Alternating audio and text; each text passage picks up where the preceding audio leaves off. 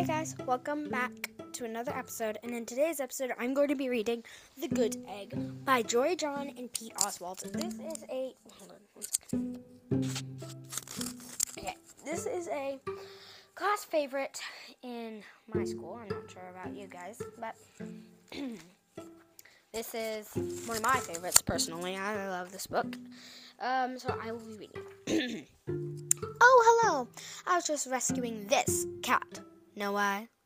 Because I'm a good egg. A very good egg. It's true. I do all kinds of good things, like I'll carry your groceries, I'll water your plants, I'll change your tires, I'll paint your house. If you need help, any help whatsoever, I am your egg. I've always been a good egg. It's been this way from the start, even in my earliest days. Back at the store, there were a dozen of us living together under one recycled roof.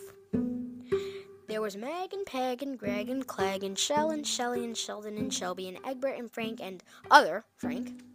The other 11 eggs weren't on their best behavior. They weren't exactly good. They ignored their bedtime. They only ate sugary cereal. They threw tantrums. They cried for no reason. They broke their stuff on purpose. Meanwhile, I tried to take charge. I tried to fix their bad behavior. I tried to keep the peace because I was a good egg. A very good egg. Nobody seemed to care though. Every night I was exhausted. My head felt scrambled. Then one fateful morning, I noticed some cracks on my shell. Yikes. They were everywhere. My doctor said it was from all the pressure I was putting on myself. The pressure of making sure everybody was good as me. I was cracking up. Literally. Something had to change. I'd had enough.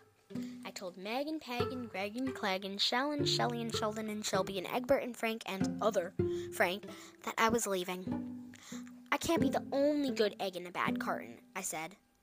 Blah, blah, blah, they replied. I left that night.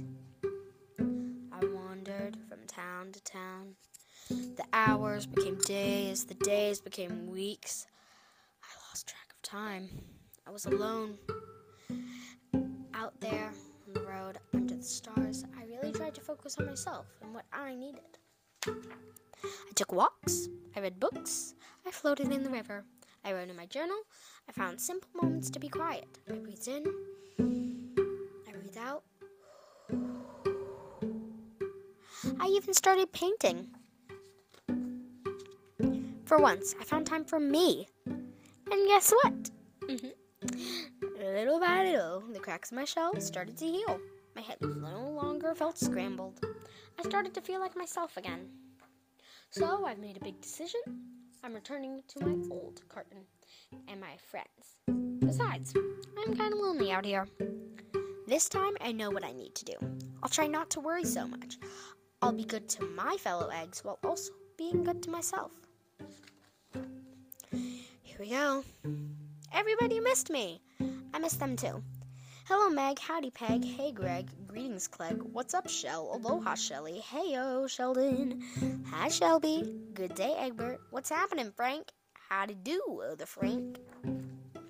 Sure, every once in a while, somebody's still a little bit bad. But it's not like before. Here's what I realized the other eggs aren't perfect, and I don't have to be either. And I'm okay with that. Yep, the old carton is back together. We're a solid dozen again. It's good to be home. And that was The Good Egg by Jory John and Pete Oswald. Thank you guys for listening. Bye.